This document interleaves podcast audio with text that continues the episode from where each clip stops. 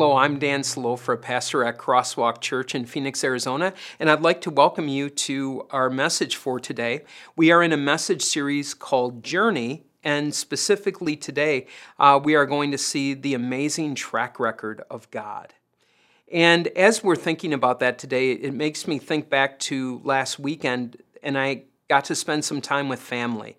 And we were there for my dad's 90th birthday and my parents' 65th wedding anniversary, which was reason to give thanks and praise for sure. And one of the things we did is we had a picnic. And at our picnic, everyone had a name tag because there were over 150 people there. And my dad, whose birthday it was, you wouldn't think he would need a name tag, but my niece, his granddaughter, made a name tag for him. And it said, "The Old Goat." And what's so funny about that is like 20 years ago, she heard my mom, her grandma, call my dad, "Oh, be quiet, you old goat." And when she heard that, she thought it was so funny that she's called him the old goat ever since. And so as he had his name tag, the old goat, at the party, one of my nephews came up to him and said, "Grandpa, you are the goat, the greatest of all time." And so he had fun with that, going back to that granddaughter and saying, "Thank you, you've been calling me the greatest of all time this whole time." And think about that for a moment. It seems like lately, especially that word "goat," the greatest of all time, is something that we talk about. And we might talk about it as a football player. Who is the greatest football player of all time? Is it Tom Brady, who's had the most Super Bowl rings of anyone? Or who would it be in baseball? Do you go by number of home runs, or do you go by the number of World Series championships? Or what does it look like in basketball or golf or any sport? And I think at some point when you are determining the greatest of all time, you are going to go back to stats. You are going to go back to evidence of saying, this is how I would defend the truth that this player is the greatest of all time. Or even if I looked at my dad and I thought, I think he's the greatest of all time, I would still have reasons why I believe that. And in the lesson we are going in today, the Apostle Paul, as he's on his journey, going to different places to share the gospel, he's giving God's track record. And in that track record, it's him showing, this is why I think God is the greatest of all time. And in answering that question, he really answers another question. And that question is, why do I believe in God? Or why do I believe Jesus is the Savior that came from God? And I hope as you hear this message today, that you can answer that question for yourself. Maybe you're someone listening who says, I don't know if I believe in God, or I'm not sure I could say that confidently. And hopefully as we look at this, you can see Paul's answer and also have one of your own. We're in Acts chapter 13, and the first verses we're going to look at have to do with the journey that Paul is on. And it says, from Paphos, which is in Cyprus, so now he's in the Mediterranean and he's going to be sailing, Paul and his companions sailed to Perga in Pamphylia. And that part of the journey, they sailed for about 120 miles. So when you think about that, that wasn't really just a little boat ride. That would have taken a number of days on the Mediterranean Sea. And that's where John left them and returned to Jerusalem. And from Perga, they went to Pisidian Antioch. On the Sabbath, they entered the synagogue and sat down. So first of all, they go the 120 miles or so by water. And then when they went from the coast up to Pisidian Antioch, that would have been like going from Phoenix to Payson. That it would have been going up in elevation quite a bit, and they would have gone someplace that was quite a bit cooler, places that in the winter would get snow. And Pisidian Antioch, just one other thing about it is, it's a place where Roman soldiers were given retirement land once they left the army. And so the reason why they did that is they did it so there would be a standing army if there was ever an invasion. that those retired Roman soldiers would be there and be able to still be like an army reserve for the Roman Empire. So that's where Paul is at on his journey. And he goes to, as we're told, to the synagogue. And on the synagogue, this is what he says. We go to verse 16. Standing up, Paul motioned with his hands and said, "Fellow Israelites and you Gentiles who worship God, listen to me. The God of the people of Israel chose our ancestors. He made the people prosper during their stay in Egypt with mighty power, and he led them out of that country." And then a little bit later he says, "I have found David, son of Jesse, a man after my own heart. He will do everything I want him to do." And so that's a quote really of God. "From this man's descendants, God has brought to Israel the Savior Jesus, as he promised." And so in these words, and there was more in there where Paul is talking about God's activity throughout history and specifically throughout the Old Testament. And what he's showing here is that all the action verbs about God chose, God delivered, God led, and it is simply showing God's activity, that God is the actor in history and God is the hero throughout time. This makes me think of a sermon I happened to listen to last week. It was at our seminary graduation for our Wisconsin Lutheran Seminary. And in it, the president of the seminary was talking about Bible stories that he looks at differently now than he did when he was young. And he referenced one from 1 Kings 18, which is the story of Elijah and defeating the prophets of Baal and building two altars and fire coming down from heaven and consuming the altar and showing that God was the true God. And he said he used to look at that story and think, man, Elijah is so awesome and such a great person of faith. But then shortly after that, Elijah goes and he hides from God, and he's afraid that the king is going to kill him, and he's in a cave hiding, praying to die. And he looks at Elijah there and he goes, man, I'm really disappointed in Elijah that he would do that. And he brought in application. That's the way our lives can be, is that we have these high points, which are great, but they don't seem to last very long. And then the low points seem to carry on forever and go on and on and on. And so as he was talking about Elijah, he's saying, you know what, that can be a lot like our lives as well, that we have good times and we have bad times, but the bad times seem so much worse. And then as he was wrapping up his message, one of the things he said that was so profound was this, is he said, when you begin to see that the story of Elijah is not about Elijah, you begin to understand. Elijah is a story about God and God's power, both in those mighty moments of victory, but also God's power in our time of doubt when he comes to us and reassures us of his promises.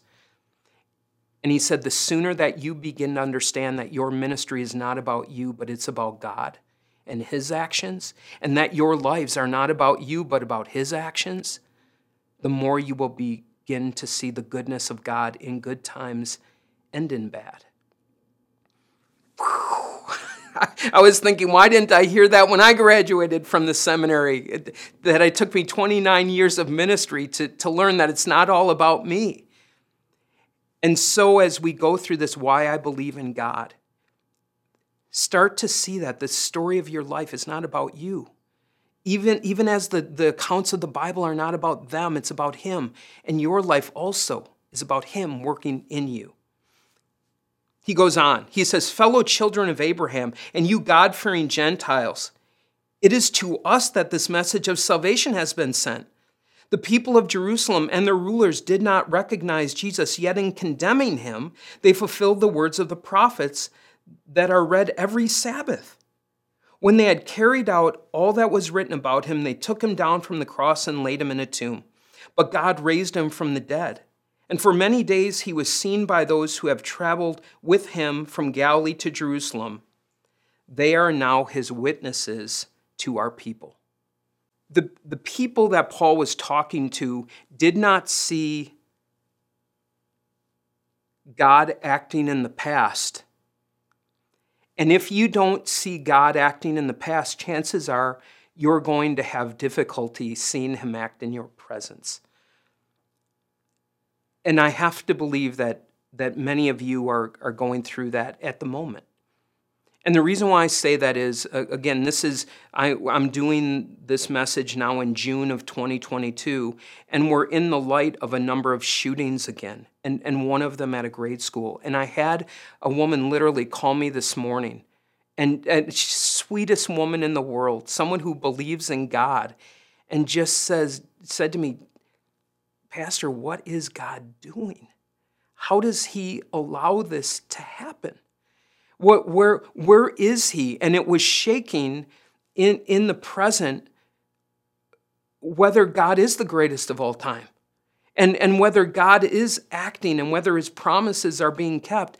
And that's the nature of it, that in the moment, it's usually in hindsight where we're able to see how God works. It's like judging whether someone's the greatest of all time in the middle of the game. It's at the end of the game and how the game finishes where you see victory. And so we're reminded that the same was true at the time of Jesus. The disciples didn't understand. They didn't think God was winning when Jesus was arrested, when Jesus was before the Sanhedrin, and when he was before Pilate. They thought that he was losing. They were thinking they had to fight for this world. And even as we look at Jesus on the cross and the death of God's own son, so when you're thinking about the death of an innocent, God knows that pain. God knows that pain of the loss of his son. And yet it was in that time that we see God's greatest victory. And so if you are in that time now, grieve and mourn, because it hurts and it is heavy. And I don't think we want to act like it's not. And at the same time, to realize that in the moment is usually the hardest time to see the greatness of what is going on. He goes on to say, "We can tell you the good news. What God promised our ancestors, he has fulfilled for us, their children, by raising up Jesus. Therefore, my friends, I want you to know that through Jesus, the forgiveness of sins is proclaimed to you. Through him, everyone who believes is set free from every sin, a justification you were not able to obtain under the law of Moses." And so what he's showing is he's talking about God being the greatest of all time, and he's comparing it to your life being about you, and you being the hero, and you being the actor of your life, and you being the one that makes things happen. That he says that if you try doing that under the law of God, to try to be good enough for God to love and care about you, you're not the greatest of all time. You are a sinner, and you need to be rescued. You need to be forgiven by God. You need that taken away. You need, as this word says, a justification, a way to be justified that's not from yourself.